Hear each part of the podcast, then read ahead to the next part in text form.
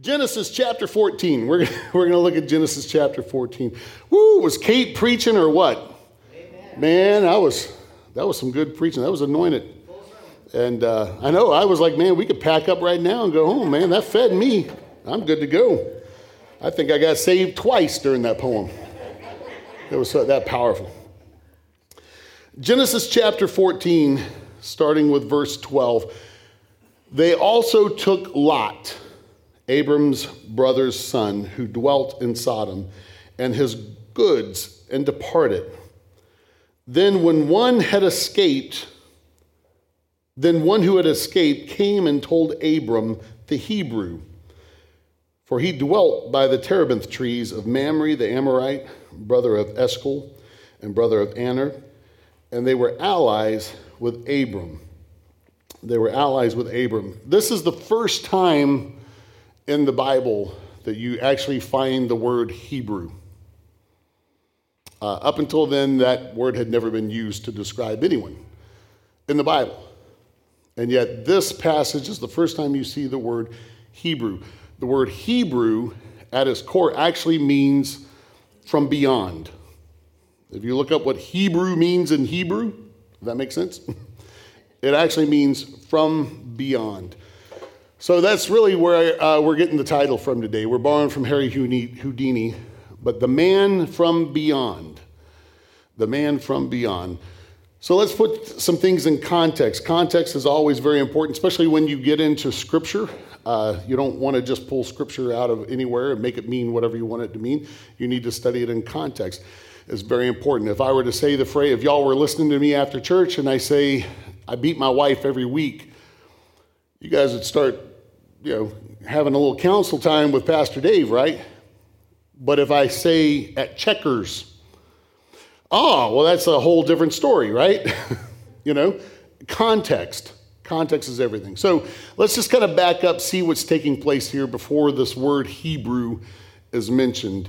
Uh, uh, Lot was Abram's nephew, and he had left with Abram and Sarai. Sarai uh, prior to, uh, to them being named Abraham and Sarah by God. But he left with them from Ur of the Chaldeans and went on this journey of faith with Abram.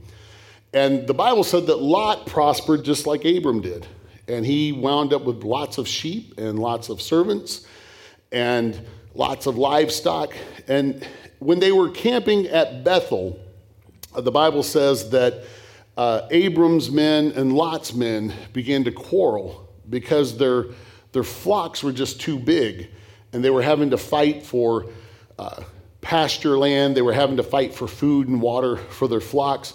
So Abram got with Lot and said, Hey, look, let's, you know, we're family. We, we don't need the business to interfere with our love for one another. So I tell you what, you, you go one direction and I'll go the other direction. And you get to choose. Choose where you want to go settle your guys.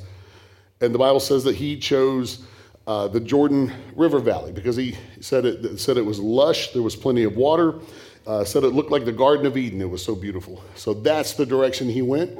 Abram went the other way. Now, the cool thing about this, just a little side note, extra sub sermon here. The, when, if, if you go back and read that account, once Lot left, the next thing that happened is God expounded more on his covenant promise with Abram. He actually gave him a much more detailed layout of his intentions for Abram. Although he had already spoken the first part of his covenant to Abram and his promises. The word Lot, the name Lot, actually means veil. So when Abram was willing to let go of the veil, the mask, and we all wear masks, don't we?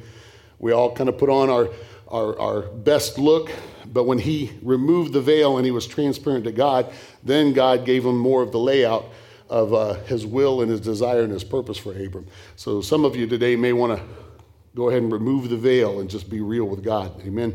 That's just a little side note. You, that was free. I'm not going to charge you any extra for that one. But the Bible says that Lot pitched his tents towards Sodom.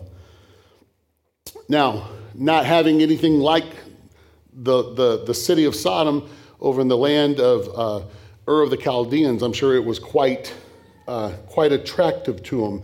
Who knows, maybe the first time into town, he was quite an eye opener. They, they go to market to pick up some groceries and to do some trading. And he may have to cover his daughter's eyes a little bit and just, whew, with all the craziness and, and just the sin that was taking place in Sodom, just this, this lifestyle.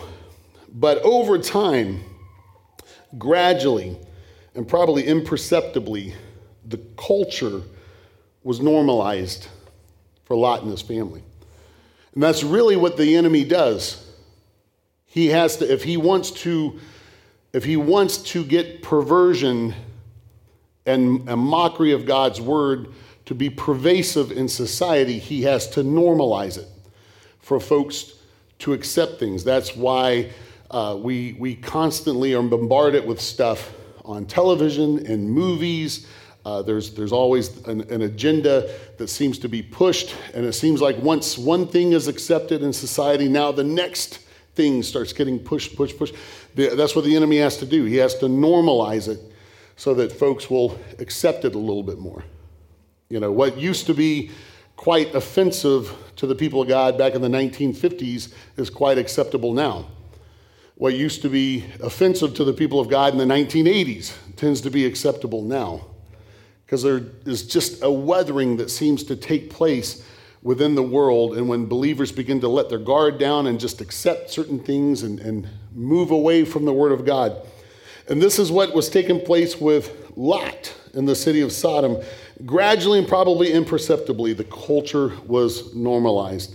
Eventually, they just drifted into that culture. And that's kind of what happens, right? Nobody just leaves the kingdom of God overnight. You don't have someone who's truly on fire for God, truly involved in the kingdom, truly trusting God, just wake up one day and say, I'm out. Usually it's a gradual weathering, it's a, it's a gradual flirtation with things of the world, other mindsets, other, other thought processes, other uh, uh, philosophies, and it'll start eroding. Nobody, families just don't fall apart overnight. It may seem like it, but it's someone started eroding at some point, right? People just don't lose their minds overnight. It's a gradual erosion. That's the danger that we have to be cautious of in the kingdom of God if you're a believer. Amen? Matter of fact, Lot moved his tent closer and closer to Sodom. We know this because at one point he's nomadic, he's in a tent, he has flocks. Eventually, we see him in the story, he owns a house in Sodom. So he goes from just hanging out with Sodom, probably because of convenience. It's a little bit closer to go to the market, a little bit closer to go get supplies, a little easier for the wife to go pick up uh, uh, material and stuff for dresses. It's, it's just a little bit more convenient in case of an emergency. They got maybe medical supplies or a hospital there or whatnot. It's just, you know, just we'll, we'll just we'll just move a couple of acres closer. We'll just do it. And then eventually he abandons this whole mobile lifestyle and he just puts his roots into Sodom. His daughters are looking to marry men from Sodom. His wife has her affection set on Sodom. We know this because when God finally yanks them out of Sodom, out of his own grace and Abraham's intercession for him, you remember the story of his wife. What did his wife do on the way out? The angel said, Leave, get out, don't even look back. What did his wife do? She turned around and became a pillar of salt. In other words, it's symbolic of a pillar of salt is going to weather eventually the rain and, the, and, and everything's going to weather. In other words, her, her, her history, who she was, just weathered away. A, symbolic of it. And so it was, it was about this time, about the time that he had settled in and become part of the culture there at Sodom, that four kings got together and raided the entire Jordan River Valley. And they took captive the city of Sodom. They took captive Lot and all of his possessions, all of his family, they are held captive. All of his men, his servants, everything he had is now, the trap has been sprung, and he is held captive.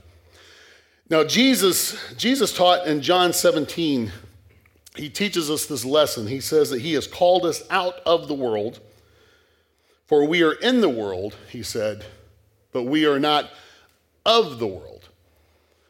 We're here but we're not of here. If you're a believer, if you're part of the kingdom, there is a mindset and a lifestyle we have to have. Now, of and in, both are small little words, but they make a huge difference, right? I am in the world. That's where I live. That's where I work. That's where I occupy my time in this realm. That's why I interact with other folk. But I am not of the world. I am not of its offspring. I do not share its values. I don't share its priorities or mindsets. We're not seeking its favor. We don't conform to it. We don't love it or embrace its standards. I'm here in the world, but I'm on a journey. And if, and, if, and if folks could pardon me, I'm trying to get through. There's a passage taking place, right? Now, when I'm saying the world, I'm not talking about people. We are to love everyone that we encounter. The Bible says to, to, to work, to live peacefully with everyone. Now, to live peacefully with everyone doesn't mean you agree with everybody. Doesn't mean that you approve of everyone. I love my children with everything in me. I don't approve of everything they say, right? I don't approve of everything they do. Now, fortunately, because they're my children, I can offer correction. But we can love everyone you meet Everyone you meet, even if they're living in a way that does not match with the Word of God and does not match with your standard, you, we are still required to show love and to love them because Jesus thought they were valuable enough to die for them, no matter who they are. And the worst of them was me. But to show love and to live peacefully also doesn't mean that we accept and let go of standards and let go of what the Word of God has to say about things. Because we are in the world, but we're not of the world. I, I enjoy fishing. I don't get to fish very much, and I'm not really that good of a fisherman. And so when I go, uh, the, the few times I get to go, I actually, I've got a really good friend I worked with for over about 20 years. He is an avid outdoorsman. I mean, he is a, the hunter of hunters. He is the fisherman of, uh, he's, he's an angling master, right? Uh, this guy can get out on a lake and he'll see movement that I don't see. And he'll say, Oh, hey, there was a small school of fish. That means something bigger is coming. You know, and, and man, this guy is catching fish like crazy. Well, sometimes we'll go out, he'll, he'll rent uh, a cabin out at uh, Cedar, Cedar Creek Lake. And so we'll go down there and, and uh, spend a weekend and just get out. And especially during the cold months, uh, we'll, we'll jig for um, sand bass. They got really good sand bass. I don't know if any fishermen are here. Sand bass, I really like the, the taste. Sand bass is really good. It's a pretty mild fish, and they're fun to, fun to catch because uh, you're just dropping a line and just trying to trick them. Like, take it, take it, take it, and then yank it back, and you know, it's just, just really fun, fun way to fish. Uh, but if they if they're not biting, I've seen him do this because this guy's hardcore. Man, he is like for me, it's like, oh, they're not biting hey, we got food back at the cabin, let's just go eat, right? it's like, man, had, oh, it's a challenge and it's hardcore. And I've seen him, he doesn't always do this, but, I, but if they're not biting, he may catch one, because man, this guy will catch anything, and he may actually cut open a stomach to see what they're eating, to see if we need to change lures, see if we need to go from synthetic to something actually organic and drop it down in there. I'm like, man, this guy is like barbaric, but it's awesome because it's acceptable because you're fishing, right? I don't know what it is, man. We can do all kind of stuff to the fish. People, PETA didn't seem to like mind that, right? but, but, uh, so one time I remember he, he caught a big old sand bass, and cut it open, and of all things, there was a small little perch. wasn't even full grown yet. This, this guy had eaten a perch. So there was a fish in the fish, right? So that fish was in, the perch was in the sand bass. Now, had we not interrupted his digestive process and ended that, give it a few days, that perch would have been of the sand bass. It would have become the sand bass, right? If, if you ate pizza last night, by this evening, that pizza is now you. We've all said that, right? You are what you eat. Well, then I'm a walking bunch of good cooking. That's what I'm saying. But but that's the concept of it. You know, you may eat something that's not too good, and within a few minutes it's back out. Well, it was in you, now it's out of you. If it stays in you long enough, it becomes you, right?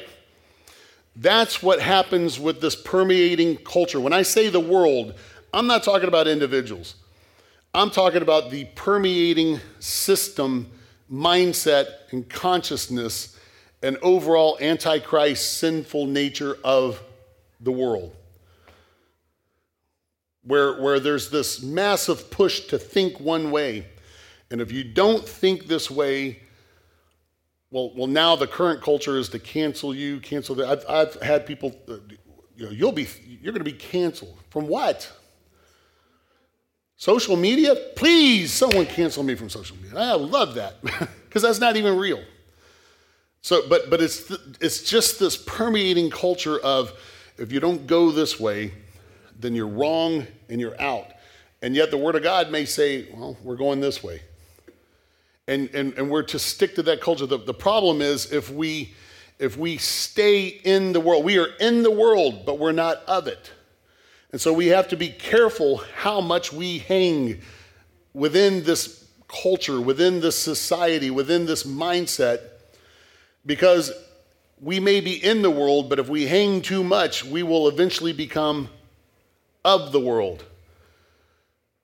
We'll, we'll become part of the sand bass, if you will. So at this juncture, here's Lot. He, first, he was in Sodom. Now he has become Sodom. And now he's captive. He's held captive. And that's really ultimately what the devil's mindset is for us. If he can weather us down enough, if he can get us to drop our standards, if he can talk us into, well, you know, I know the, I know the Bible refers to this and that, but that was for back then, it's not for now. You know, come on, it's, this is all, you know, we, we, we're, we're all here, come on, this, this, that, and everything else uh, eventually he can weather to where we will be in the world and of the world, right? Now, ironically, when he's captured, where we came in at Genesis, he had been captured and one of his men escaped. Now, keep in mind, Abram is 25 miles away from Bethel. Bethel's where Lot and Abram had parted paths. Abram is now settled in Mamre, 25 miles away, hanging out where they got a big grove of terebinth trees. And so he's got some good shade. Matter of fact, the Bible said he built an altar there. So he's there worshiping the Lord, hanging out in the shade, doing his thing. As far as the Bible is concerned, Abram never visited Sodom. We don't have any record of it.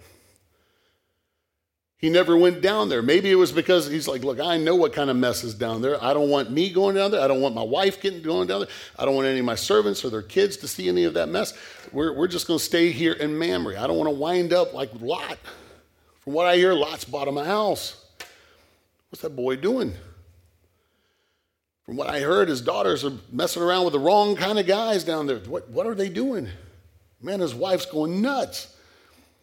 So he said, so the people of Sodom, as far as we know, what history we've been given, had never met Abram. The only thing they may know of Abram is whatever Lot has communicated to them. Man, my uncle, I'll tell you what, he is rich. He's following this God, and this God is blessing his socks off, man. He's now he's wandering around saying that God's going to give him land. I don't know where it's going to be. But I tell you what, if there's a man amongst men, that's going to be my uncle Abram, right? And so this guy escapes.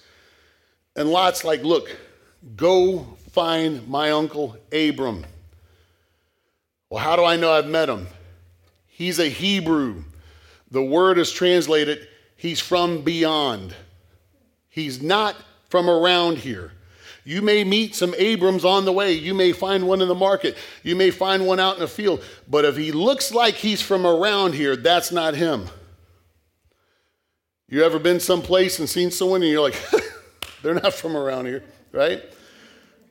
I had to go do some work up in Wisconsin one time. The only coat I had back then was, was a denim jacket. That's the heaviest thing I had, right? And I flew up to Detroit, hopped on a little uh, puddle hopper from, from Detroit Airport, uh, flew into uh, just north of Milwaukee, this little airport. This, and it was one of those small little planes where there's, you know, one seat aisle and another seat, right? It's just small little uh, puddle hopper.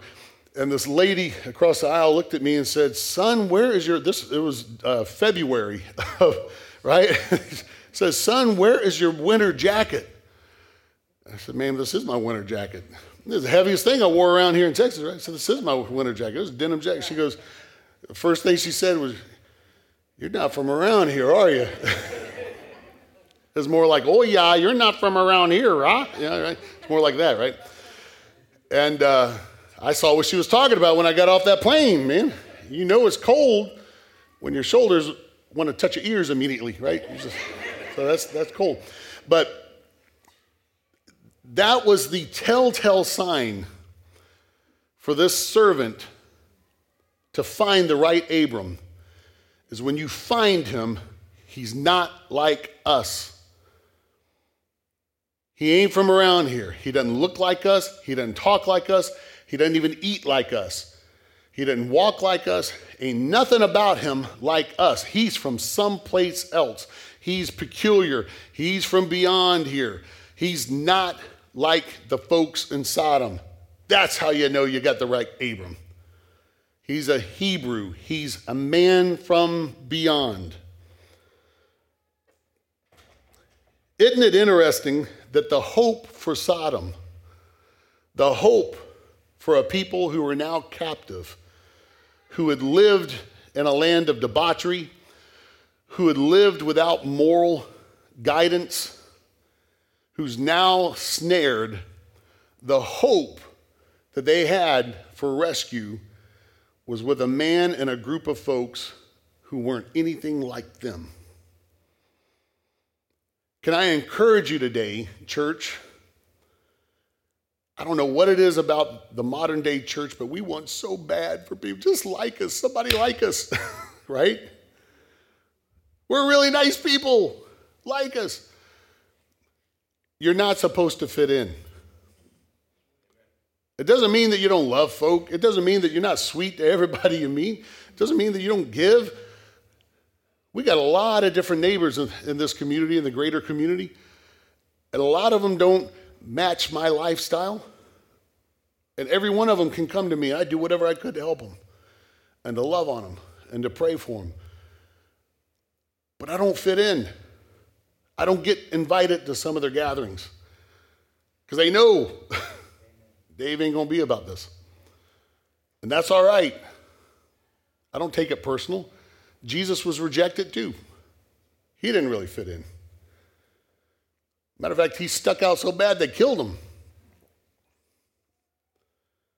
there may be for some folks that want to, want to string you up too. It's okay. You know, Jesus even told them, hey, they hated me, they're going to hate you too. Don't worry about it. You're not supposed to stick in. The hope of the world, if God's going to move through his people, the world is going to need somebody who ain't from around here. They're going to need someone who are spiritual Jews, as the Bible says. We are all spiritual Jews because we have by circumcision of the heart. He needs some spiritual Hebrews, some folks who are from beyond. We are in the world, but we're not of the world. Don't ever be afraid to hold to the standard of the Word of God, to speak the truth in love. You can love folks and not have to weather yourself. You can be there. Matter of fact, folks, why would the world want to come to a church or reach out to a church group who's just as messed up as they are? Why would they come to, to the church to, to find freedom from depression if half the folks in the church are just as depressed as they are? Why would they come here if, if folks are just as angry as they are? are just as disturbed as they are. What the world is needing, and ultimately what they're wanting when they find themselves in the trap of Satan, is a folk that are not from around here. Some Hebrew. We got to be different. Anyone hearing me? Everyone still with me? Y'all thinking about those fajitas, aren't you? I know you are. Sign up. Sign up for it. See, it's, I gotta, I gotta, I gotta talk about it because that's my sponsorship for the sermon. I got to give it a little commercial every now and then. The hope for the world is a church that emulates the kingdom of Jesus so much that we don't fit in. We have to eat different. The Hebrews had to eat different, right? We got to eat different. We can't consume everything that the world puts out on the palate of our society. Just because this is what the world wants to serve up via media, via the internet, via uh, uh, social pressure, doesn't mean we have we can eat it. Matter of fact, there were stipulations, man. These Hebrews, these people from beyond, they were they were a bit different. They couldn't even eat. They couldn't eat. Uh, let's see, they couldn't eat uh, uh, animals that didn't have the split hoof, right? They had to chew the cud. And, and they, had, they couldn't eat anything without scales, like when it came to fish. I feel horrible for them, Brother Mike, because they couldn't even have good old fried catfish, man. Them guys never, Abram never experienced fried catfish. So, man, no wonder we're a chosen generation. Because we get God and we get catfish and bacon. Praise God. But yeah, they couldn't, they could, they couldn't eat camels because camels didn't, they, camels chew the cud, but they don't have a split hoof.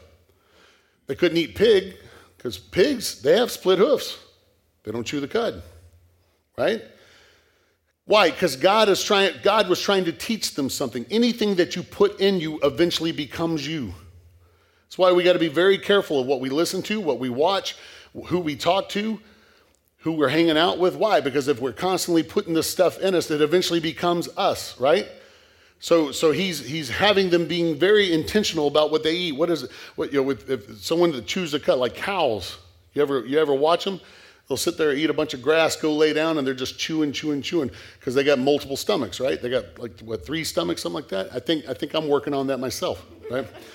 but but but they're like chewing, chewing, chewing, and then they burp it right back up, chew on it some more, chew on it some more, burp it right back up, chew, and they're getting they're mining that that mouthful of grass for every ounce of mineral, every ounce of vitamin, every ounce of nutrient that it can give. Why?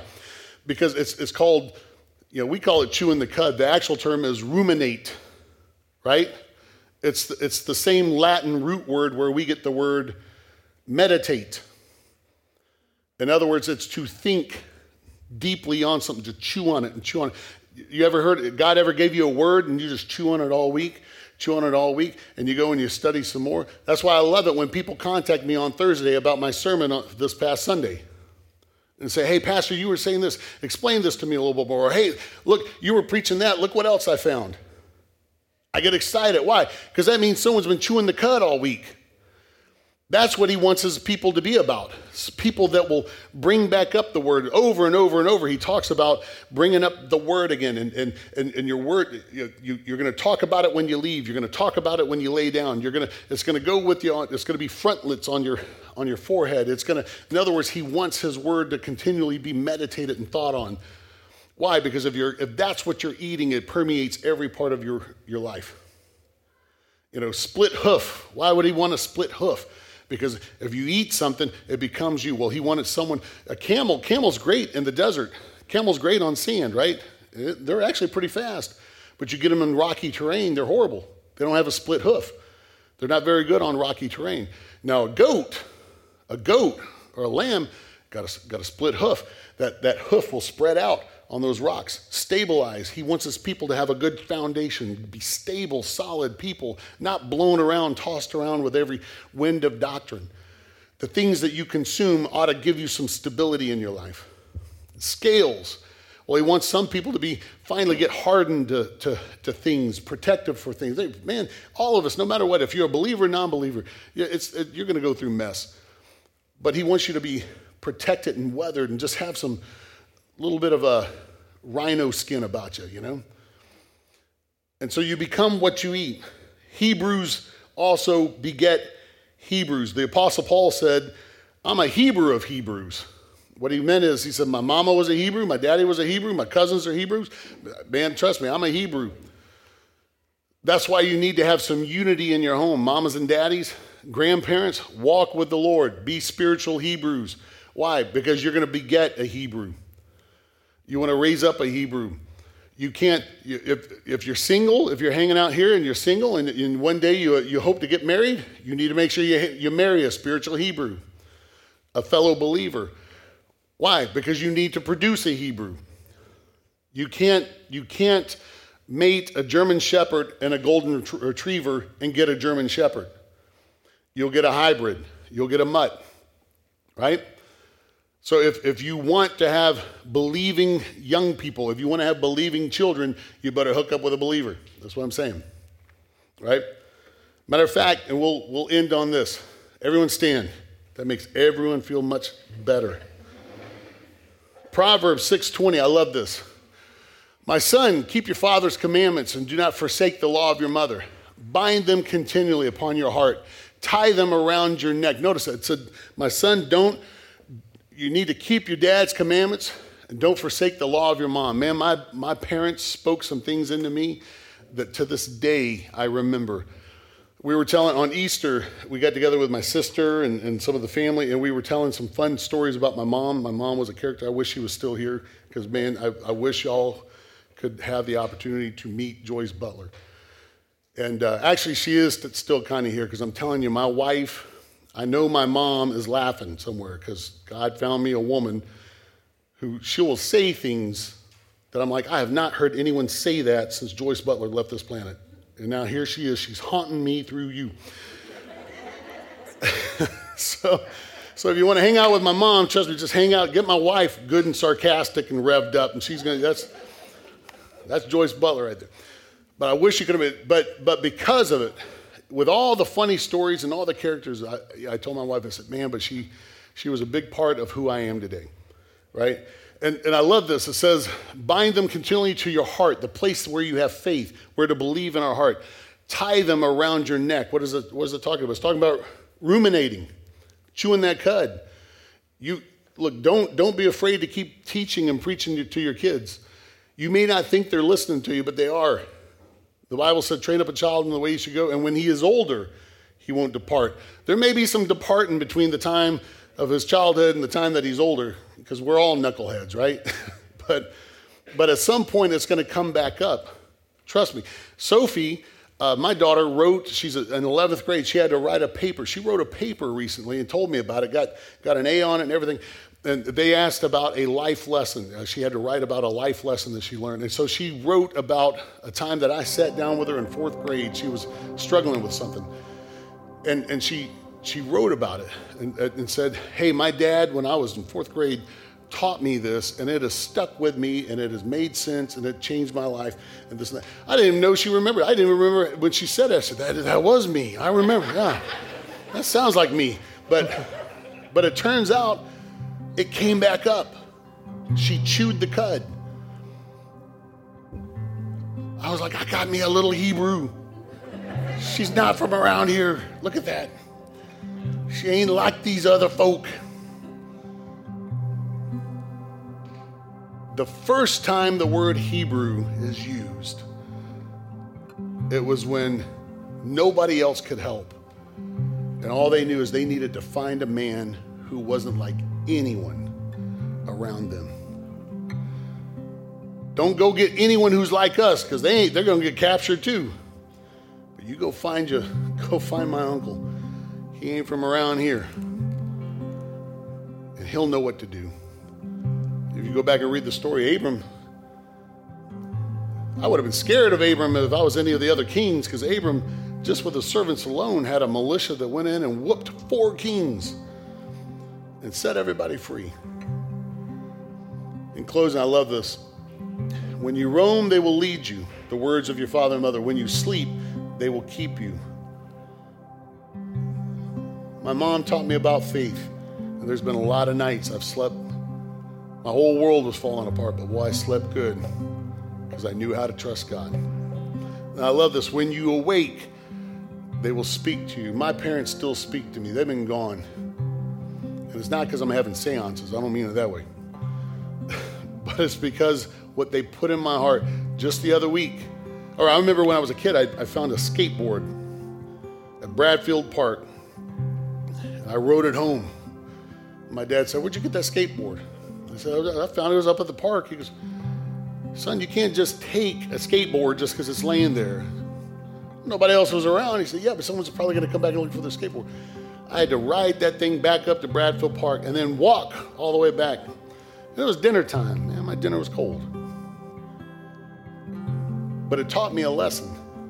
And just the other week, I went and bought, I was picking up groceries. We did for the for the staff, the pastoral staff, I did hibachi.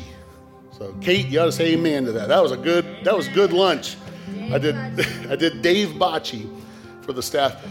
And uh, my wife, when I do fried rice, so I mean, rice. But uh, my wife loves, so you ought to say amen to that, sweetie. You like that fried rice. But I'm going somewhere. I promise. I'm going somewhere with this. I promise. See what I mean? This is Joyce Butler right here. Right? All right. So my wife has got me into like she likes cashews and pineapple in her fried rice. Man, that's some good stuff actually. I would have never thought about putting pineapple in my fried rice, Mike, but man, that's good.